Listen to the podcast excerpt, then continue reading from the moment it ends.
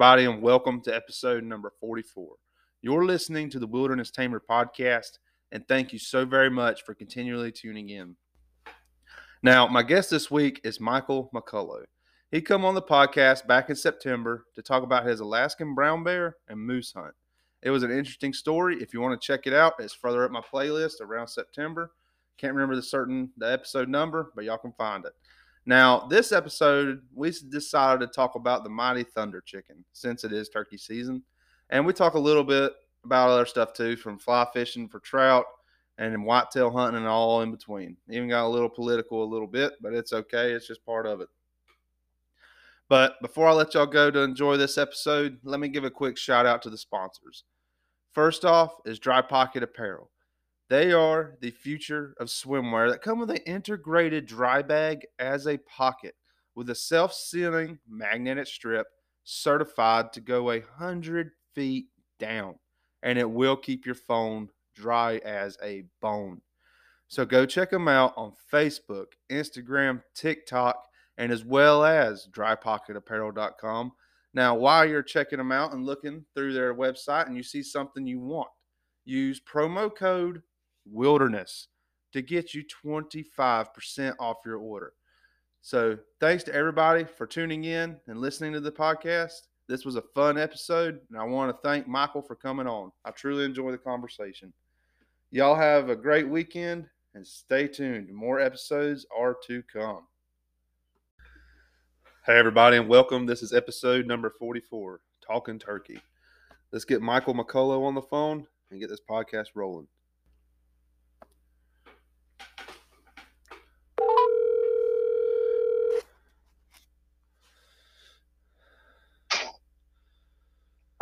Hey, man, how are you? Good, good. I'm good. Thanks for coming on the podcast again, taking the time. Yep, no problem, buddy. All right, so uh, so how last since we talked last, how's your deer season end? Uh, deer season was good. I I uh, ended up uh, uh, shooting a nine point during rifle season. I ended up uh, shooting a, a nice, really nice eight point, but never recovered him, with during uh, bow season. Ah, I know the Um, feeling. I missed my biggest yeah. buck of the, my hunting career, rifle season this year. Well, you know, I mean, if you're a hunter, you know, it's going to happen. I, I knocked him down. I thought I'd hit him, but when we got down and found blood, we tracked that sucker for a thousand yards, and he crossed a property line from a WMA to private, and he was Yeah. just dripping by then. So we just called it. But it is what it is. Yeah, exactly, and and uh, you know that's what happened to me uh, during archery season, and and uh, then I ended up killing. Uh, I killed two nice big does during the rifle season, so I ended up getting three deer this fall. Heck uh, yeah! You know, How many deer can y'all kill in a season? Well, up here, if uh, well, every other year because they go uh, with doe tags, they go by preference points. Hmm. So, like this past fall, I had my preference point. I had five tags, so I could kill two bucks and three does. Now this year, I, I'll, you know, this year they'll give me four tags. They won't give me five. So this year I can kill four, you know, and next year I'll kill five, and then the year after that they'll give me four tags, and then the year after that they'll give me five tags. Okay. So, I, I, you know, you know, killing it. You know, if I kill three deer uh, in the fall, I'm I'm totally happy. That's a lot of meat. Yeah, that's Yeah, I a lot mean, of meat. Especially You y'all know. deer up there are healthy. I'm pretty sure they're a lot thicker than they are down here, which we got some big Yeah. ones, but y'all got that colder weather and they'll make them bigger. Yeah, I'm not. You know, and and the way I hunt, I, I'm not. Uh, you know, I'm not a game hog. So Mm. you know, I, I mean, I have a lot of respect for wildlife. I like to play on their terms, and uh, so if I kill two or three year, two or three deer a year, Say that three Yeah. times fast. yeah, exactly. I, you know, I'm happy, but I mean, you go. I live just 15 miles north of PA, you Uh-huh. know, and and and down there you can only kill two deer. You know, you can you can kill. you know, you kill one buck during archery season, you can't kill one with a rifle. You know, you you can kill a doe, but that's it. So up here, and I grew up in Pennsylvania, and I moved up here in New York.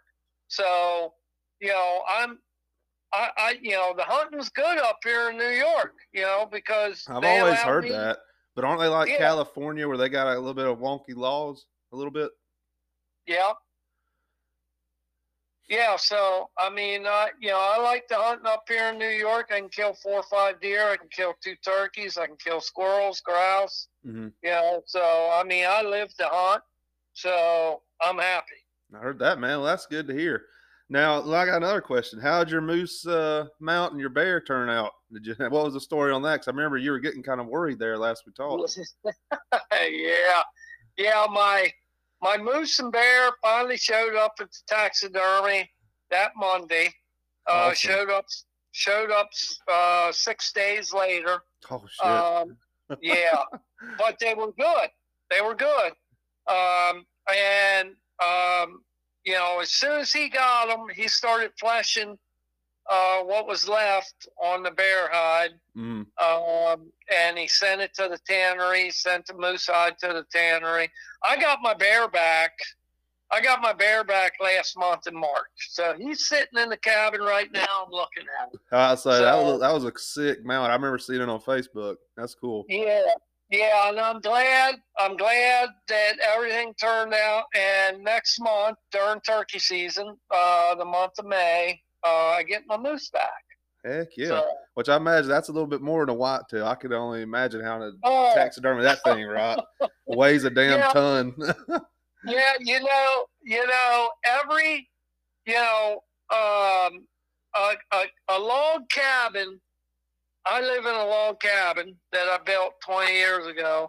A log cabin is not complete until you get a moose hanging on the wall inside the amen to that. Yeah, that's like the final cherry on top. Yeah, so I've got I've got a lot of turkey. I've got seven, eight turkey mounts in the house here, three bear mounts, and a bunch of deer heads, and and uh, um, you know, next month I finally get to put a moose head over my fireplace in the cabin. Heck so yeah, man. uh, I'll say it sounds like you done checked a bunch of boxes I got on my list. That's what I'm gonna Yeah. try and do a bear hunt for a black bear here in around North Georgia somewhere. They say Yep. Ellijay is like the bear capital just because their population is so much so dense up there. yeah, So I'm uh my cousin killed a real nice one up there, but he said it'd probably be the last bear he killed too, because it was a venture to get that thing to the truck, get it skint. And plus, I Oh. think you gotta like call the DNR and tell them you shot one and all that, because it's highly regulated down here in Georgia. Yeah, it's a it's a lot of work when you get into those big, big game animals like bear, you know, uh, elk, you know, uh, even mule deer. hmm You know, those, those bigger game animals. I mean, it's it's a lot of work to to you know even start the process of hunting them, and you know then when you hunt them and kill them, it's a lot of work to get them out. A lot of times you got to quarter them. You got to have horses Yep. or you know if you're packing them out like when i went to alaska i mean we had on that moose we had 11 loads Oh, I could only imagine. And it's probably like yeah, a hundred pounds each. yeah and there was three of us so and we had a two mile hike back to to the spike camp you know so it's it's a lot of work involved and that's part of the process, though. That's the success. It's like a backhanded Yes. compliment. It sucks, but man, you're grinning the whole time.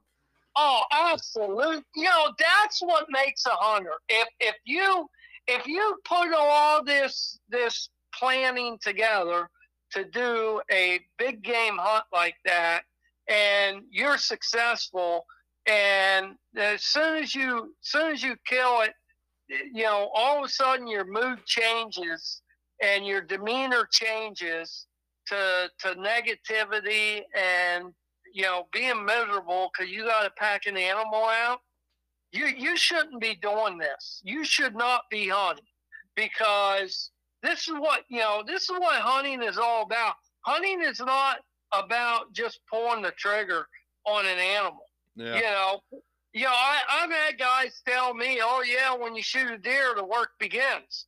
And I'm like, I, I don't think of it that way. You know, I, I'm nothing but smiles and and Mhm. joyful and happiness all the way back to the truck or all the way back to the cabin. Hell yeah. You know, and that that's that's why that's why I enjoy. I, I love cooking.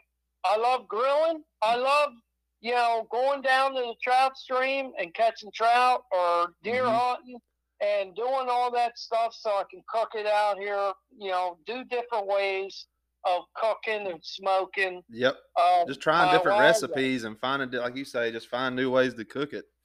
Yeah, I love Because there's stuff, so many know? different kinds of recipes. You just got to be able to venture out there a little bit. Yeah. Now you brought up trout fishing. I saw you went on a pretty good trout fishing trip up there. It looks like you caught a bunch of what I'll call two handers, where you got to grab the front and the back. Down here in Georgia, Yeah. we're good to get one to reach our wrist and the tip of our finger, which they're there, but you got to work for them. Yeah, Pennsylvania. Yeah, I fished last weekend. I fished uh, New York. Uh, New York mostly put uh, they stock their streams with brownies and Mhm, that's what I was about to ask too. It looked like they were little brown trout. yeah, I I yeah uh, here in New York and and I did pretty good on the first day and then uh, the following weekend I went down to my buddy's place down there in Trout Run, Pennsylvania, and we fished for two days. We fished Thursday and Friday, and and uh, we we caught our limit. And uh, you know, down there they they put in mostly rainbows Uh-huh. and some browns. You know, and and we we fish those smaller streams, and I caught. I caught, you know, down there in PA, I caught all my trout on salmon heads the Yeah, money, man. It, it, it was tough because they, you know, we got over an inch of rain, and uh, and the water got muddy and it got high, but I still nailed them on that salmon head. So Oh yeah, they still got to eat, no matter if the water's that bad or not. uh, I was going to fish exactly a tournament in uh, Helen, Georgia, where they released a bunch of stocked and fish that have tags. I mean, it was a thousand dollar payout if you caught the biggest one. But Yeah. uh, man, up there it rained real bad, and like you said, it swelled up, and people were still fishing. and We were catching them too. It was fun. yeah, yeah. Now- wild, wild, wildlife has to eat, you know. Now, were y'all fly fishing or just using regular spinner rod? No, just use I I do fly fish. I love to fly fish, but um, you know the thing about New York and, and Pennsylvania, I'm not an expert fly fisherman. Me either. Um, I, even though I like to do it. Right, but you know New York and, and PA, they open their trout season up early, and you know it's still cold here. hmm We still got snow on the ground, and the water's cold. So, um, you know, you Well, that's when the trout perform best, though. Um, That's what me and Dad learn, are kind of learning. Which I like catching them in the spring too, because you can wade. But we went on a Yeah, camping but- trip here in North Georgia here recently, and it snowed about a good five inches on us, and it was fun. Yeah, but buddy, let me tell you something. When you- you're talking Georgia to Pennsylvania. Oh, I know. Yes. Yeah. Oh, Yeah, trust me, that's like apples to onions. Totally different. Yeah. well, you know, you get five inches, but 70 degrees down there. You Uh-huh. know, it, mo most of the time. Well, I'll tell you this right now. When last week I left the cabin here on the first day of New York trout season, when I when I went down my driveway at five o'clock in the morning, I'm looking at the temperature inside my truck, hmm and it's it said 41 degrees, and I'm like, holy shit! Yeah. It, it's it's never been this warm in the last 20 years Damn. you know, th- this is a warm day. But now 41 degrees. Now 41 degrees in Georgia is cold. Yeah, and especially with the wind, it'll rip right through whatever you have. Right. So what I'm telling you is normally when the trout season opens up in New York up here, uh, and I've been down the stream down here uh, below my house with my daughter uh, uh, fishing on the first day of New York season. hmm it's I remember it being 17, 18 degrees to where you're actually when you're fishing uh, and you throw out there uh, a couple times to try to catch a trout, when you're reeling it in, you've got ice buildup on your eyelids. I was just yes, I've actually been there at that point in Georgia. Like I say, it was around Helen, and and we've had that happen to us before where ice was forming in our eyelids. It was so freaking cold, but we were tearing Now, them see, up. Yeah, see that happens every year, but this year, but this year it didn't in New York. But when I went down, that was on the first day. That was a Friday. So Friday night, I left to go down to PA. They were calling for colder temperatures. Saturday was the opening day of PA trout season. When I would, and you can't start fishing till eight o'clock in the morning on the first day of PA trout. When, when I was fishing, I had to stick the tip of my rod in my mouth to, to knock the ice chunks out of the eyelids of my rod. Damn. Heck yeah. Are y'all Yeah, wading or just used- bank fishing too? Yeah, well, see, we're used to that, and, and you know, and and so as a fisherman, when you're used to that, you learn to run your spinners or your bait real slow. Mhm. Got to be on the bottom, and it's got to be slow Yeah, because you want that blade barely thumping. I mean, it looks like it's just enough to get that thing to spin. exactly because those fish won't hit it unless it's bumping, like you said. Mm-hmm. Now, that's really cool. So y'all use like rooster tails and salmon eggs and stuff like that. I use salmon eggs. Um, my favorite spinner is the uh, Panther Martin. Mm-hmm.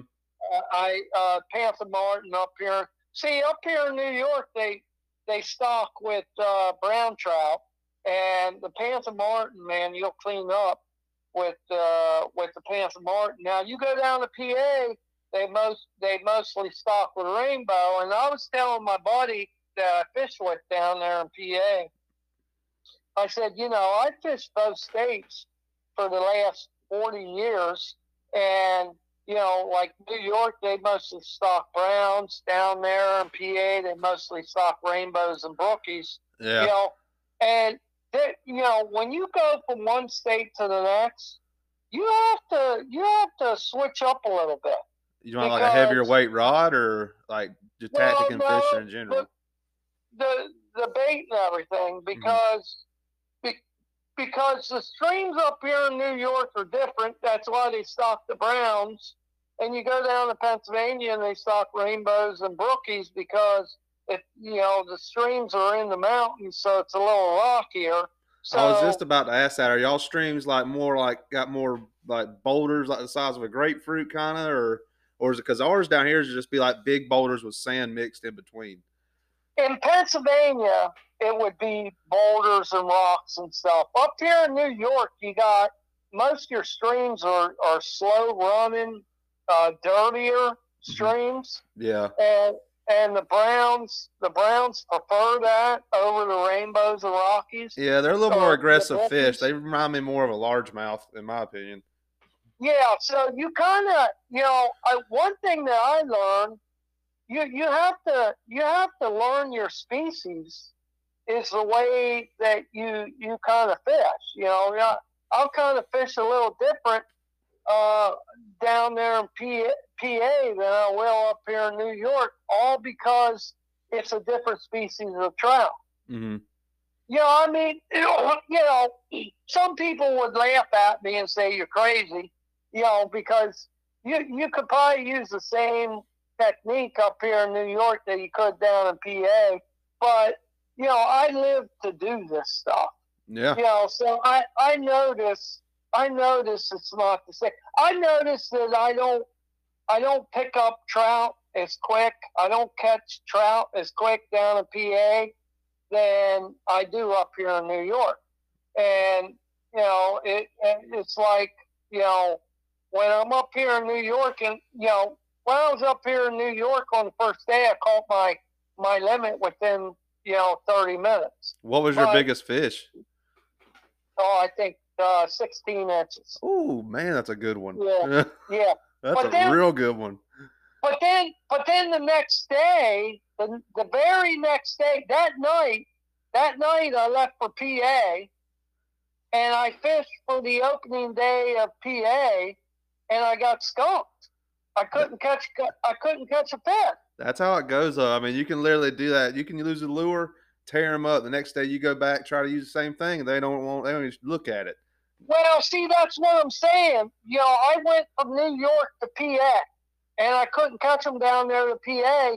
So I was going back the next weekend, which was this weekend, Thursday and Friday, and I ended up, you know, uh, switching my technique. Um, I, I ended up using bait down there with salmon eggs, Mhm. and I ended up catching my limit both days that I was down there. Yeah, that's Now- caviar to them though. They can't resist those salmon eggs. Yeah, but if I come up here to New York and, and use salmon eggs up here on these stocky streams, I won't catch nothing. What's so funny is this one time I was fly fishing up in North Carolina. I caught a, a couple small brookies, and all of a sudden this bigger guy just comes walking down the road beside me, and he had a he had his limit on a stringer. And I asked, him, I was like, "Man, what you using?" And he had a regular rod, of course, but he said a can of corn. Now that is illegal in Georgia. You're not supposed to, but I don't know what it is. They just can't resist that little kernel of corn. Yeah, well, that's the same way up there in PA. You could use corn up there, and, and they nail. You know, and the salmon eggs that I used in PA, they're salmon eggs, but it has the it has on the label corn. It's not corn, but it's corn color. Yeah, that's why I use that little. You know those little jars of power bait. Yeah, I'll take a couple of them and I'll just form it into like a little corn kernel and I'll throw it out there and it, man, they nail it there too. And it's just regular old fish bait. yeah. But man, that's really So- awesome. Now, So uh, anyway, I, I I thought the reason why you called me was because of turkey. I know, right? That's why I was just about to get into it. talk a little, uh, talk about the thunder chicken here. So, uh, if you want, when did you kind of get into turkey hunting? We'll go in the past, then move our way forward. I got into turkey hunting back way back in the early '80s. Uh huh. Did we lose you? Huh? No, Oh. I'm here. Oh, okay. I thought it went dark for a minute. So, Okay. back in the 80s? Yep, back in the early '80s. Okay. Now Yep. about so that's before Instagram and all that stuff too. So it's pretty old school back then. What Uh, kind of calls yeah. were you using? Well, I um, I when uh, my dad got me into turkey hunting, he had the Lynch box call. Uh huh. And when when I when I picked up the interest of turkey hunting, I walked. You know, back then there was no you know Sportsman Warehouse. There wasn't no Cabela's, Bass Pro. You know, your your hardware stores. Uh, so you know had had the hunting stores in it, the, the traps and the guns and turkey calls. So anyway, I walked into my local hardware store uh, looking for turkey calls, and I picked up my very first Penn Woods mouth call. All right. Okay, and and and my other mouth call was, uh, you know, at that time was Quaker Boy. So Oh, yeah. I I ran I ran a Quaker Boy mouth call and Penn Woods uh, mouth call. And Penn Woods Mhm. uh, was made in Pennsylvania. Quaker Boy in New York. I had a Quaker Boy box early back when we started. Yeah, Quaker Boy's been around since the '60s, and uh, so yeah, I, I mean, I, I I bought my first my first mouth call, Penn Woods. I think it was like a buck fifty, two dollars a call, and I would run that on the school bus, trying to learn how to how to run it. Oh yeah, that's uh, one thing around turkey season. My wife, when we're riding in the car or something, I usually got that turkey mouth or that turkey call in my mouth. Yeah, yeah. Well, I've been I've been divorced twice because of turkey hunt. So. oh, I heard that. Luckily, mine's pretty cool. She she tends to let me go and do as I please for the most part. As long as I got stuff around the house done, she don't care. Well, that's a good thing because I haven't been lucky in that department. And at my age right now, I don't care. I heard that, man. That's why I told her. I said, for some reason you die or something, or I just don't work out, I'll just go be a bush pilot in Alaska once the girls go. get grown. But uh, so when and how far along were you into turkey hunting before you got into turkey tournament or turkey calling Well, tournaments?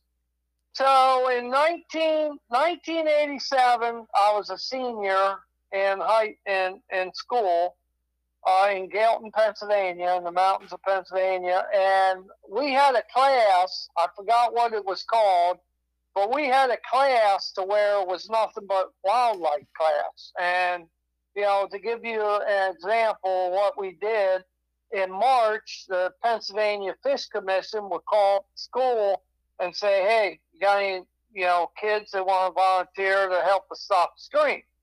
Yep, we all did that. We packed a lunch and we went for the day and, and met the fish commission and helped stock streams. Well, you know, come April, when all the fish stocking was done and turkeys were gobbling in northern PA, um, you know, our class would have a turkey calling contest. Okay. And that was that was the very first time I entered a turkey calling contest was when I was a senior uh, in high school. Okay, and, that's pretty cool. yeah, so that that was that was in 1987. Well, in June of 1987, I joined the Navy and was shipped out to Connecticut.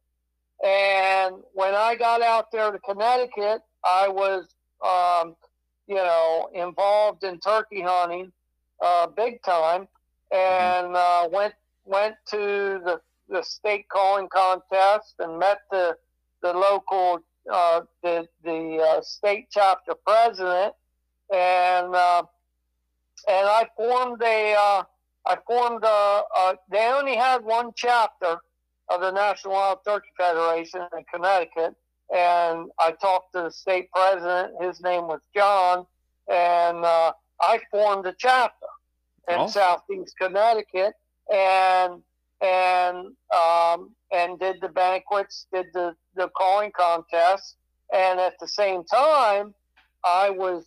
That's when I got started in in turkey calling contests, and I went to Jersey, Massachusetts, Maine, Pennsylvania, New York and got qualified to go to Edgefield, South Carolina to compete in the Grand Nationals in 1990. And uh, that's pretty impressive. Yeah, yeah, and I, you know, I called for, I called for, you know, 20, 25 years on the circuit. You know, now how uh, does that work? Is it kind of just like you just travel around putting on a show type thing? Yeah, it, you know what, man? I tell you what, I it, it's a lot of fun, and I miss it, and I wish I could do it over again. It was, you know, when you got into turkey calling and you got serious about it. See, back then there was there was no internet, there was no Facebook. You you joined you joined the NWTF, the National Wild Turkey Federation, and every two months they would send you a magazine.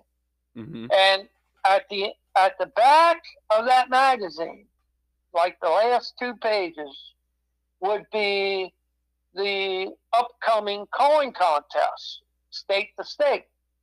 And you know, you'd look you'd look through there, you know, like at that time I lived in Connecticut, I'd look through there and I would see, oh, Maine's having their contest on April fourth.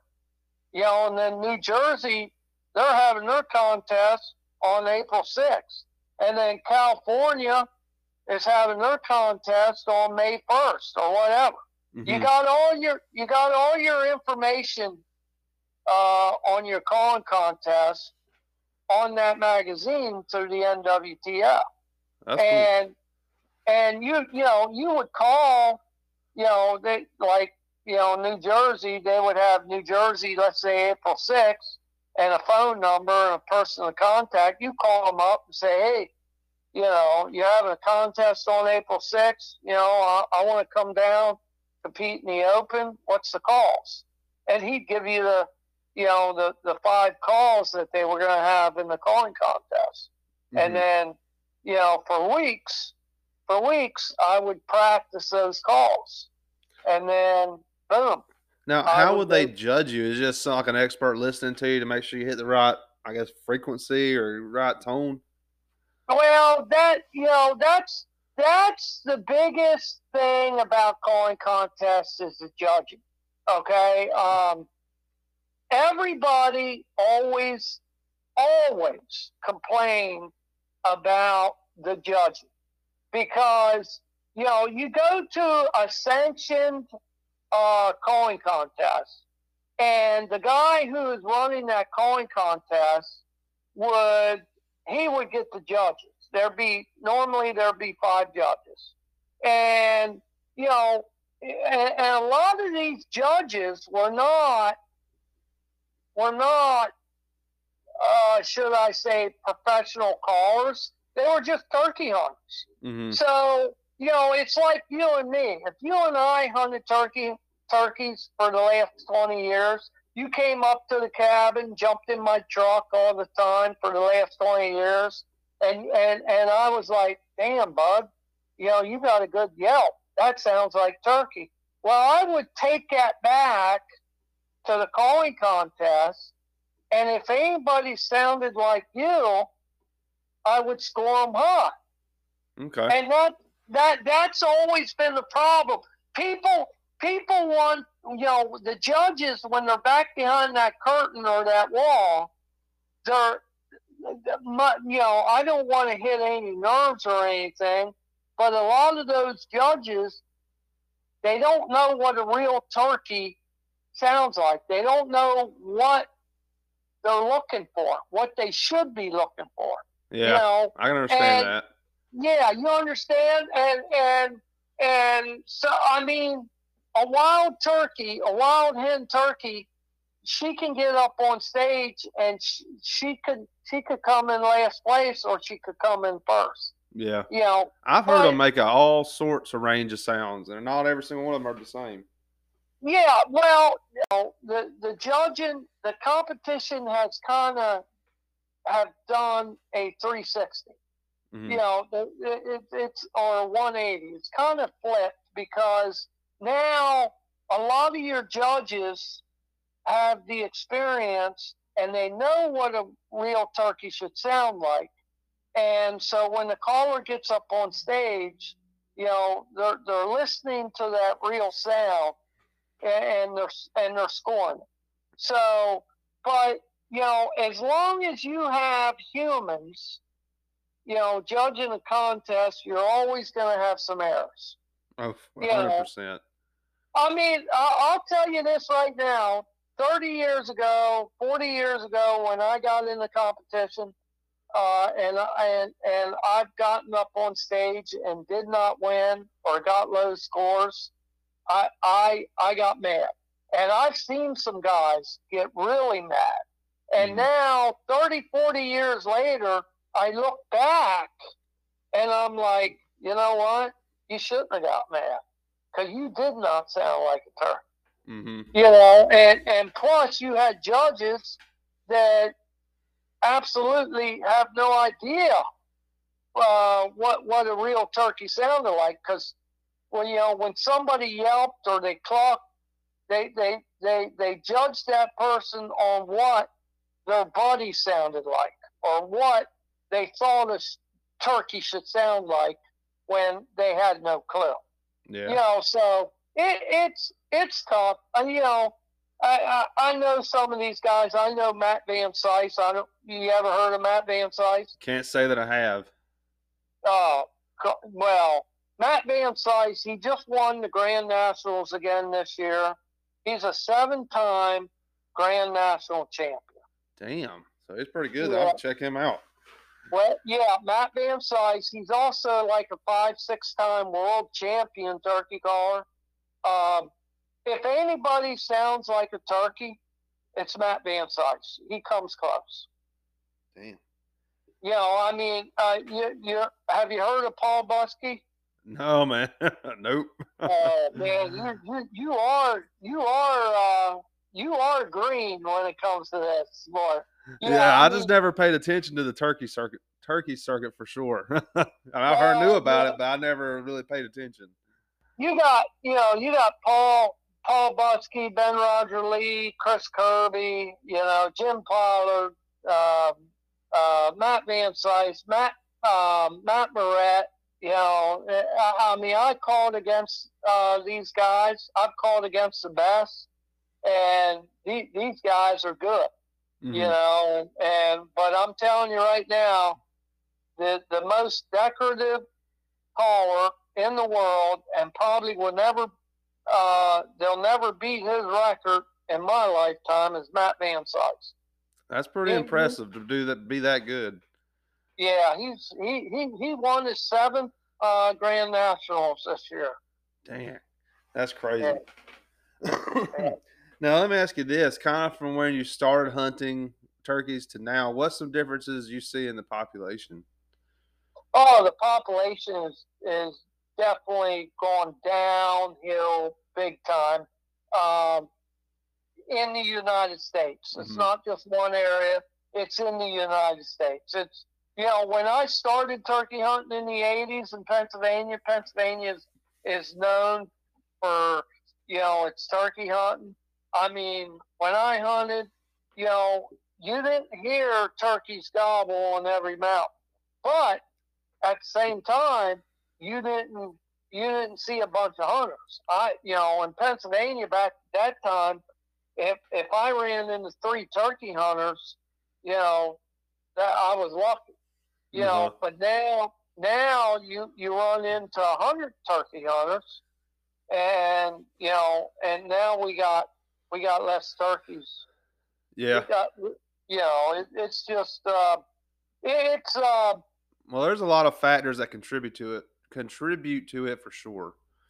Yeah, uh, you know, we the the two biggest factors that contribute to uh, the declining population of wild turkey in the United States is habitat loss and the weather, and uh, you know, then after that you got the fur bears Mhm. and and other things. A lot of guys think that the coyote and the fur bears are number one. That that is not the case, and it's it's the it's the weather and the loss of habitat. And you know, when I was a youngster back in the '80s, I I heard my parents and and my parents' buddies, you know, when they came over and when it was deer season and turkey season, they always talked about a loss of habitat that they were losing.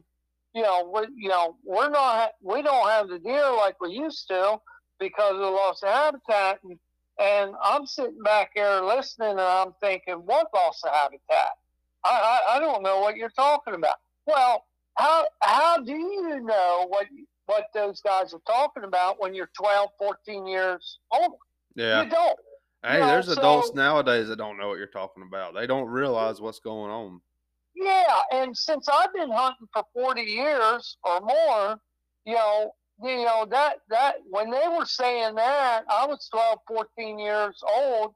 Well, now I'm 54, and I I totally understand what they're talking about loss of habitat because in the last 40 years, when I started turkey hunting until now, I see the loss of habitat. What those what what you know my dad and everybody was talking about back in the 80s Mhm. you know since the beginning of time we man when man has has stepped on on the face of earth to hunt animals and and every year went by we every year that went by we got rid of habitat yeah. you know, I mean, look at the cities. You know, look at New York City. New York City wasn't there at one time. And That's probably prime hunting too. Yeah, you know, take San Francisco. San Francisco wasn't there at one time. hmm You know, Los Angeles wasn't there at one time. Houston wasn't there at one time. They, you know, these cities formed. Well, you know, when you when you go in with bulldozers and backhoes and everything else, excavators, and to make a city, to make a town, you're clearing, you're clearing dirt, you're clearing trees, everything to make buildings. Well, not just even the agriculture too. You're cutting down trees to farm fields to feed them cities. That's a I mean, that's another thing too. Well, the farmers today, they got to clear more land to make a better living because they're losing money. Oh yeah, at- there's I don't see how they look- do it. There's no money in it. Look at all, you know, since Biden took over uh, the presidency, look at all the immigrants that are flooding into this country. Well, Yeah. all those all those immigrants, all those immigrants need a place to live. Yep. You know, you know, if, if let, let me just say this. That, you know, I'm just running numbers out of my mouth. But let's say there's five million people in this country, and five million people. So there's five million houses. Okay, now you let two million uh, immigrants into this into this country. Now we got to build two million more houses. Oh yeah. Okay, for, for them to live. Yeah. Well, where's where's that two million houses coming from? Well, the farmers and stuff are going to sell property and they're going to bulldoze more woods and more fields to make two million more houses for two million more immigrants to live in. yeah. That's, that's how we're, that's how we're losing habitat for our wildlife. yeah. Because down here, man, they'll take premium hardwoods and I mean cut it down just to put planted pines there. And it, Well, you, yeah, I, I hunted Georgia for 10 years. And I hunted, I got a friend of mine who's turkey hunting right now, who's from Georgia. He, he lives in, uh, oh God, Tenna, Tennaville, Georgia. Pennville. I ain't ever heard of it. Where's that at? In North Georgia? Uh, no, that's south, that's southeast of uh, Atlanta. Well, damn, he might be Uh-huh. close to me then. I'll check that out. He's about an hour hour south of Atlanta, southeast. Yeah, you ever heard of um, the Beaver Dam WMA? No, I have not, but I've been, like I say, traveling for work on my routes. I've seen a lot of WMAs I'm planning on checking out. Yeah, I I hunted when I went down there. I hunted the, the Beaver Dam WMA and Tuckahoe, Tuckahoe WMA. They're they're the two WMAs. Well, the ten years that I was down there, I mean Georgia's beautiful. I Oh, love yeah. Georgia. Georgia's very diverse. I will. I mean, you can be in the mountains from my spot in four hours, and I can be on the coast in two. I love yeah, it. I I love the swamps down there. Yes, know, and- besides the mosquitoes, but other than that, Well, when I was down there, they were they were cutting those swamps. They were cutting those swamps. I mean, you got cypress trees bigger than I could put my arms around. oh And yeah, man. hardwood. Especially on the And- like on the rivers down here, like you said, it'd take four or Yeah. five men to wrap around the base. Yeah, and the turkeys were turkeys were in there. But every year that I went down there, they were cutting those. They were going into those WMAs and they were cutting those hardwoods down there in them swamps, and then they plant pine trees. And I told, I asked my buddy down there who lives. His name's Dean, Dean Lindsay. I asked Dean. I said, Dean, what's going on down here? He said, state's coming down in here. They're cutting all our WMAs and they're planting pine trees because pine trees are the fastest growing trees Yeah, to where, you know, and they get their paper product. It only takes like fifteen years, I think, for the where they're harvestable, or even seven. Uh, it's a quick so- turnaround for certain trees. But see, this is this is what I'm saying. This is part. This is just part of the lost habitat. Okay, you you you take you take a WMA, beautiful hardwood swamp, cypress trees down there. You got turkeys and deer up the yin yang down there, and they're thriving and they're doing good. You go in there and you cut those swamps down, those trees down, and you plant pine trees down there you know, to where the deer and turkey, you know, don't do good in that habitat. Well, there's nothing for them to eat. No, I mean, there's no acorns or nothing like that. that's that's a loss of habitat. You know, and, and you you know the the liberals, the Democrats, they don't see that. They're you know the the Democrats and liberals are like, oh yeah, well we're gonna go down here, and we're gonna cut this swamp, and we're gonna plant trees in there. Yeah, you're planting the wrong freaking trees down there uh, for the turkeys and deer. Yeah. Yeah, I understand Yeah, that because that's I had a WMA that we cut our teeth on hunting, and especially turkey hunting, when me and my dad started together. And the best side of it, they ended up selling to some farmer, and you can't even go on it anymore. And it just sucks. The DMA or the WMA is a piece of shit now. They put up a bunch of gates. You can't get to old spots where we used to hunt, so I just kind of wrote it off my list. Well, see, that's that's that's a part of lost habitat. Yeah. You know, and, and you know the thing. I don't know if it's going on down there in the South, Georgia, Alabama, but up here in the Northeast, what I have seen in the last twenty years is the farmers that they're not. You know, twenty years ago, all the farmers up here would would spread cow manure out here in the fields, which was great for Mhm. turkeys.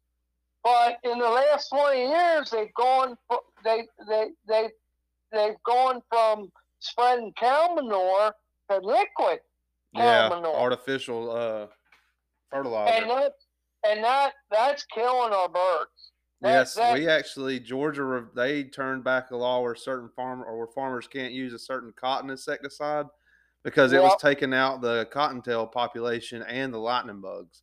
And it's Well, been see- about four or five years, and there's rabbits and lightning bugs everywhere now. Yeah, see, and I thought about that too last week. I thought because I I drove past I drove past a couple fields where the farmer was out there spreading liquid cow manure, and I thought, you know, how can the state or the government tell them guys not to do it?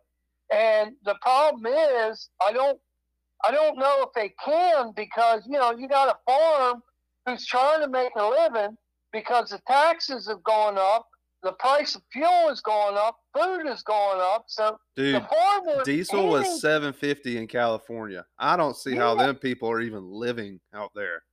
Well, see, that's what I'm saying.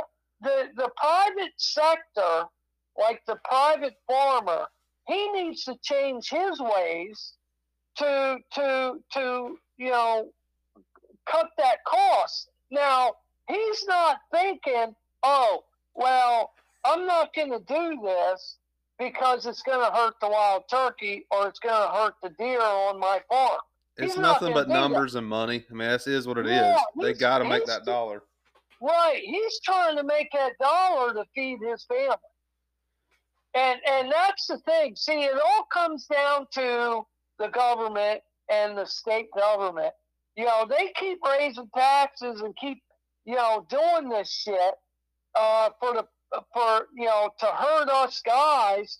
And you know, like the farmers, they got to change. And when they change their way of farming, it's hurting our wildlife. Yeah. It's hurting our wildlife. because all the stuff they spray runs off in the streams. They drink it, and you know, I mean, it ain't good for them. It can't be, and it ain't good for us to be eating it either.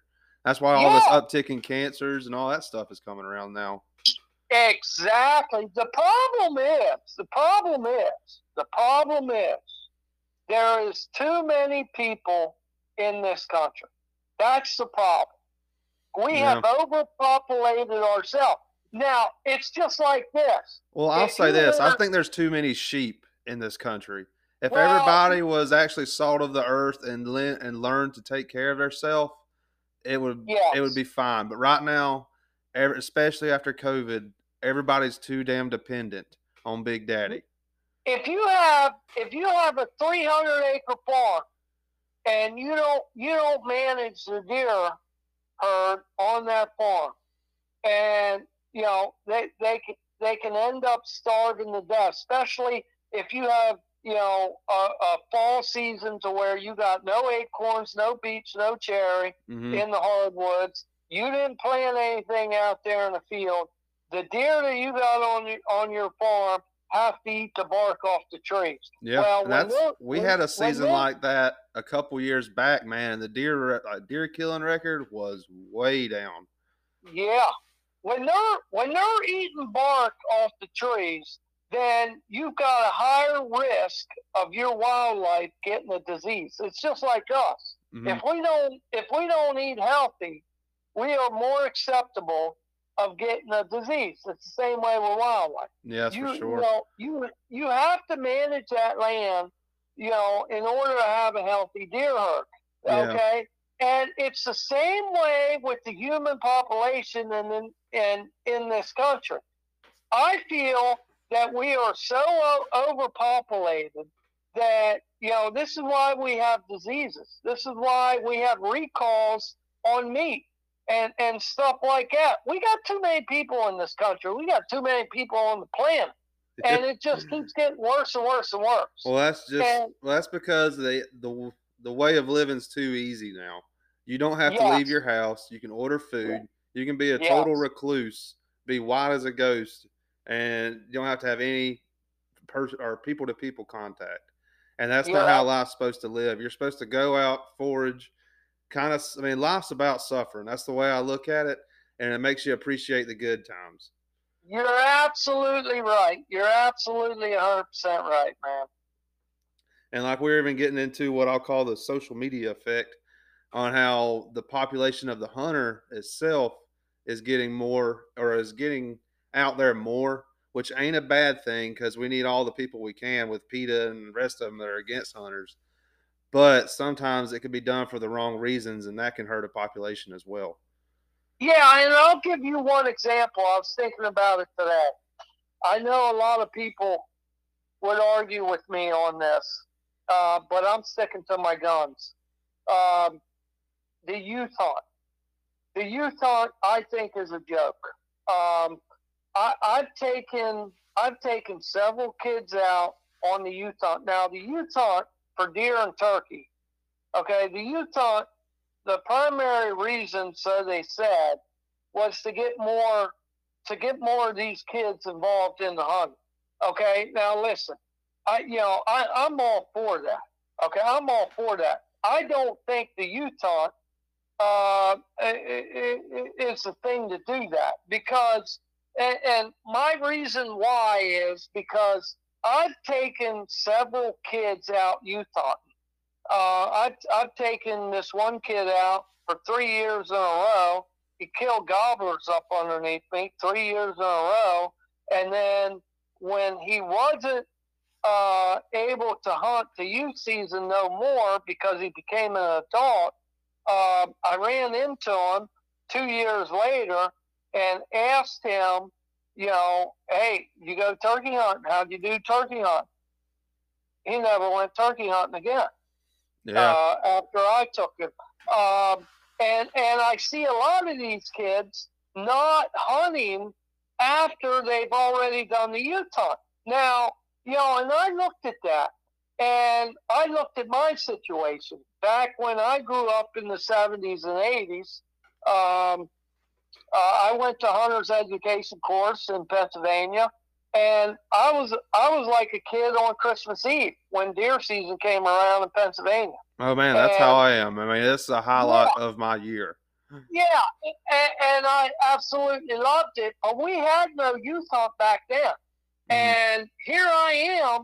I, I I'm 54, and I still make all my decisions on life. Um, um, you know, I make those decisions uh, for for hunting. Yeah. You know, 'cause, you know, and so I see these kids. They open up youth season. I see these kids getting involved in the youth hunt before the adults do, which is great because the wildlife is not being pressured and it's kind of easier hunting. But then when they can't youth hunt no more, they're not doing it. So to me, the youth hunt is a freaking joke. Well, it can be, and I think that comes down to is they're the people that have mentoring them aren't sparking the fire in the right way. They're not how how to put it. I don't know. I'm just trying to make a point, trying to formulate it, but I can't even think right now. Well, I, I think I I think be, because I had my own experience, and like I told you, I was I was like a kid on Christmas Eve, the night before uh, Pennsylvania deer season opened. I think that it doesn't matter if you have a youth season or not. It you know it has to be in you. It Yeah. has to be in you. If That's what I'm talking in about. That spark. That's what I was trying to get at. yeah, if it's not in you and you go out with your dad or your uncle and kill a gobbler, yeah, so what? The kid's gonna be like, yeah, I killed a gobbler. Who cares? So you know, it, you know, I come on, you know, I, you know what? You, you know what? If I got to get up at four o'clock in the morning and go out there and sit in the blind over decoys in the dark and and it's cold out, I'd rather be in bed. It's not in you. Yeah. See, It's I was lucky enough when me and my dad started because he was a big fisherman and all that, but he really we got into hunting at the same time. and we learned the hard way. We wake up early. We'd have to drive about an hour and a half, two hours to go hunt a spot or a WMA that was worth hunting. And, and then throw a 50 pound climber on your back and walk a mile or two in. So we, through that, I feel like I've learned to earn my respect. And we didn't kill animals all the time. I mean, there's some seasons I'd see deer, but I didn't kill shit. So you I mean, love that. You love that. Oh yeah, that's You- what I'm saying. Yeah. Even going back to that moose hunt, man. Yeah, I want I could have my legs crackling under me, but God, I'd be like, I love this shit. That's just me. But, well, it's like me last week when I was out there on the trout stream. My, I couldn't feel my fingertips. they- they- Been there. They were they were numb and they were in pain. But I I wouldn't go back to the vehicle to warm my hands up because I wanted to catch fish. Yeah. Hey, It, it's you gotta stay hard. me. That's the only way you're gonna stay above ground too. Yeah, it's got to be in you. And so I don't, this youth hunt, to me, I used to believe in the youth hunt. Now, after I seen it, I don't believe in it. Yeah. I- I, I think they should just make an open season, and if you take one, that's I mean that should be good enough. It's, it, look, I'm going to tell you something. Hunting, hunting is not for everybody. It's not. Okay? Every kid that, that is born today is not going to be a hunter. By the time I'm think so. 50, there's going to be, I'll be surprised if hunting's not an archaic thing because it's on the fast track right now. Yeah, exactly. I, I don't care. I don't care if you're born today. If if if it's not in you, it's not in you. It doesn't freaking matter. And, and but I'll tell you, it all comes down to how we're living today. Like we was talking earlier, you know, our taxes are higher than they ever been. People, mom and dad, they got to work two jobs. They can't spend time with the kids, and you know, a lot of those kids don't get to spend time with mom and dad out in the field. You know, they're inside playing video games because mom and dad it's got to go out and work two jobs to, Yep. to pay the taxes on the place. Yeah, Uh, man. You know, if you want, I'll, I'll tell you this right now. You want more kids, you want more people in the hunting, cut back our goddamn taxes. Amen to Cut that. Cut back the cost of living. They need That's to, and it it could be that to. way. They just everybody's gotten greedy and they're trying to make as much money as they can. That's exactly right. It all comes down to money, and it all comes down to politics, and that's why this world is going to going to hell in a handbasket. boy. Especially with WW3 on the doorstep. It's Yep. hopefully the great awakening will happen before anything bad happens. But like we were saying earlier, I believe it's going to get a little bit more Western before things start to come back. That's exactly right, brother. because America hasn't been a, hasn't been scared or afraid since. Well, I mean, I'd say 9/11. 9/11 was the time that we woke up, but America, our American people have amnesia. They tend to forget stuff as long as it's they got the blinders on. They're good as long as they can get their Starbucks. They're okay. Yep. We just we have not suffered as a country in a very long time, and that's why I'm afraid Yep. Putin's going to knock one into us. And they can say, "Oh no, whatever." I mean, Russians are getting their ass kicked over there right now, but fuck, I don't want them coming down my fucking street. You know what I mean?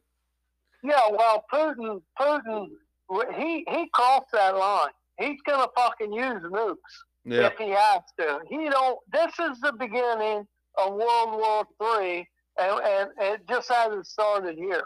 yeah, You not know yet. And, and 9 9 11, like you said, 9 11, we woke up, but then a few years later, we fell back asleep. Yeah. I just, to me, I remember watch sitting in my classroom. I want to say I was in like fourth grade. One of our teachers come in screaming, said, "Turn on the TV," and we watched the second plane hit the trade towers. I'll Wait, never forget were- it. You were you in school? Yes, I was in elementary school when it happened, and I remember Elementary it. School? Yes, I'm only That's good. 29, man. I'm still a youngin. That's funny because I was I was uh, I think I was 30 years old when that happened. I was in I was in Cleveland, Cleveland, Ohio when that happened that morning. I was building this place. I was building my log cabin when that happened. Damn. It's Yeah.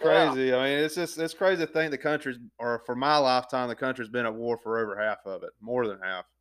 Well, it's the pol- it's the politicians. It is. It's the politicians, and that's what's ruining this country. I mean, look what's going on with you know down there in the southern border. I mean, we're so goddamn screwed and funny with the southern border down there. I don't care. I you know I you know and, and you can't. You know, I mean, I watch Fox every day, and some people get on me because I watch Fox. You need to turn channel. You know, but I care what's going on with the country. But I also look. I'm 54. I got 14 more years till I retire. You know what? I'm gonna live the rest of my life. I'm going home. Yeah, I'm man, you can't live in fear until they're making you kneel Yeah. down on the street, which it will not come to that point for me. Don't worry about it. That's the way I try to live my life. Yeah, Stay I mean, I'm- informed and definitely know what's going on, but that's don't let it exactly affect you. Right. Yep, that's exactly right, man. You can't. You got. You got to live your life. You know, that's why I'm already. You know, I want to go back to Alaska. I'm planning that trip because I want to kill sheep, and I'm just gonna keep hunting here from my house. We're supposed to be going to to Wyoming this this coming October if we get gone. I don't know. We'll find out next month. Are y'all elk hunting? Months from now. No, we're going out for uh, my my biggest thing. I, I've always wanted to kill was an antelope. So we Oh yeah, we're doing we're doing a antelope and uh, and mule deer combination hunt out in Wyoming. badass man. Are y'all just getting a guide, or are y'all going out public land? No, we got a guide because we we got a guide. It's a five day hunt, uh, five day hunt Sweet. um, out in Wyoming. And then when I get back, then when I get back, I'm doing nothing for the next two years, planning my sheep hunt for Alaska. See, that's what I consider the pinnacle of my career is when That's I go and hunt one of them suckers down.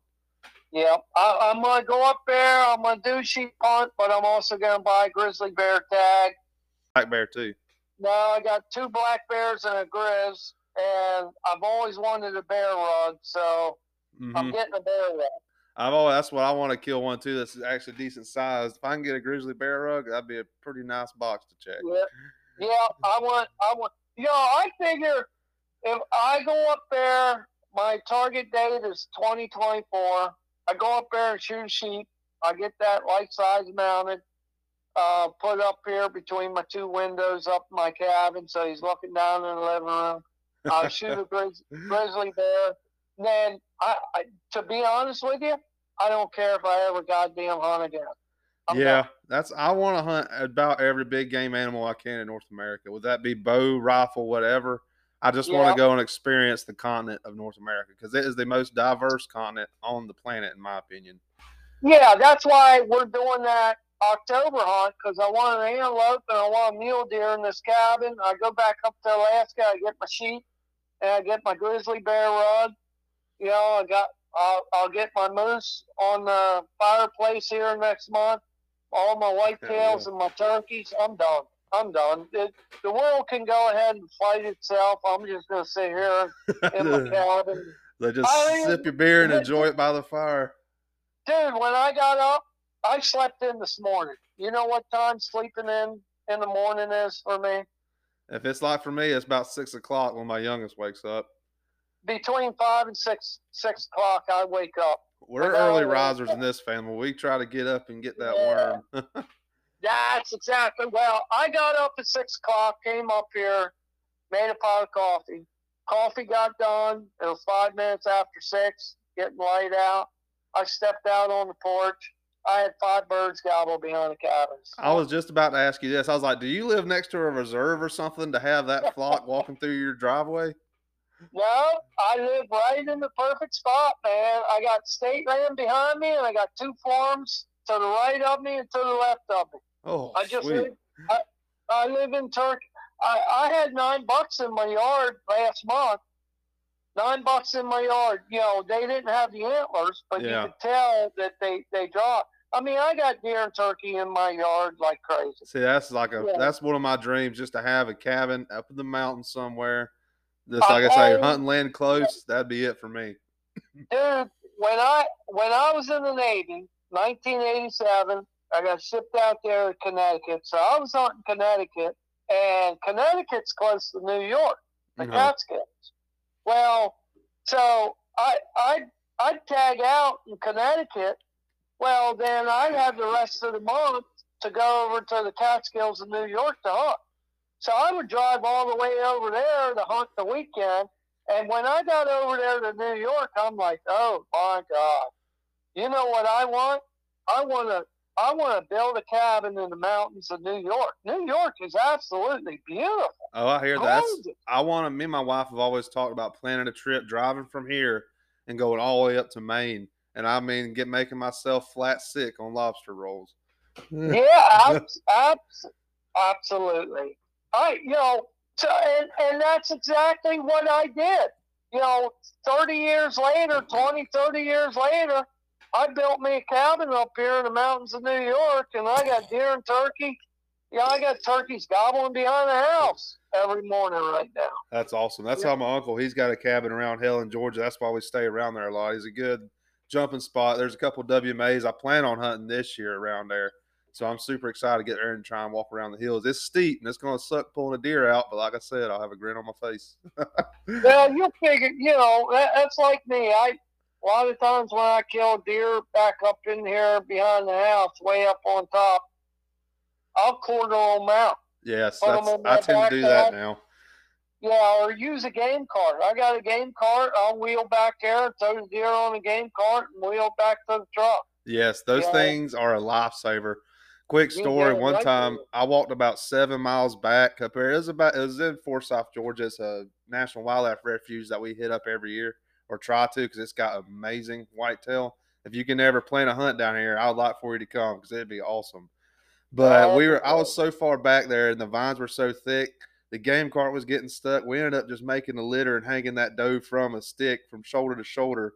And somehow we hit a time warp in the woods or something, and we ended up by the truck because we and Dad were about fighting because he was like, "Quit pushing and quit pulling." We were about had enough of it. Somehow we look up the hill and the truck's like right there. Yeah. Just stuff like that. Though. It makes it fun. Yeah, absolutely, absolutely. Well, man, we had definitely got an hour on this podcast, and uh, I appreciate you taking the time. And like I say, the door is always open for you to come on if you want to plug yourself, or anybody can find you on Facebook or Instagram. If you want to give a shout out, you can. I appreciate it, man. Yeah, I just, uh, yeah, it's just me. I and uh, you know, I build mouth calls for Keystone uh, calls call company up here. They're a local call company up here in New York, and I build calls for them. And they're out. The crew is out in Montana right now. They're they're hunting Montana, and next week they're heading down to Oklahoma. Sweet. What are they hunting out in Montana? They're hunting turkey right now. Sweet man, that's why I got a buddy out in Wyoming. He's actually guiding for turkeys this season. I he told me I said next year, buddy, I'm gonna be definitely hitting you up. Yeah, they're they're they started. Uh, they flew out yesterday. They they started hunting today, and and I guess they're to be hunting till next Wednesday, and then next Thursday, uh, they're flying down to Oklahoma, and they'll be down there for close to a week, and uh, kill some turkeys down there in Oklahoma, and then they'll they'll fly back home here to New York. Yeah. See, I Well, wouldn't yeah, mind. Like I look said, if I was doing that kind of stuff, I wouldn't mind the flying. well, you you look them you look 'em up if you're in the turkey hunt and turkey calling. You know, uh, you can order you can order some of their mouth calls because I build their mouth calls. Okay. Yeah, I definitely will. And like I say, I'm always can learn more. That's one thing I'm always learning. I never consider myself an expert at all. Yeah, well, I don't either, but I mean, you know, the older you get, the more experience you get. Yeah. You- I mean, I can get it done now. If I can, I could definitely call me a bird in. And I, Oh, I'm sure you can. my for myself, I've learned I take a more subtle approach. I used to be kind of yelled or yeah, real loud yelper, but now I just barely enough just to. Boop, boop. I mean, just a clucking. and That tends to bring them in more. Well, hey, listen, you know, I, uh, you know, I don't consider myself an expert. I've killed close to 200 birds or so, and I've killed I don't know how many deer.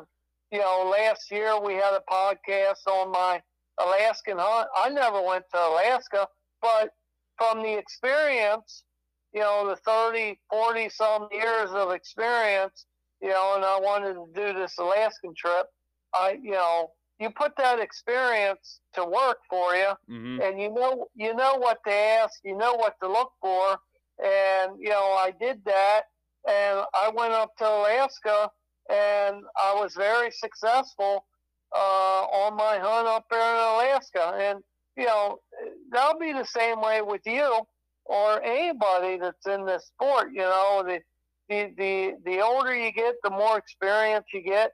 I mean, none of us go up to Alaska to do a hunt like that unless you know we're millionaires. Yeah, it ain't Yeah, cheap.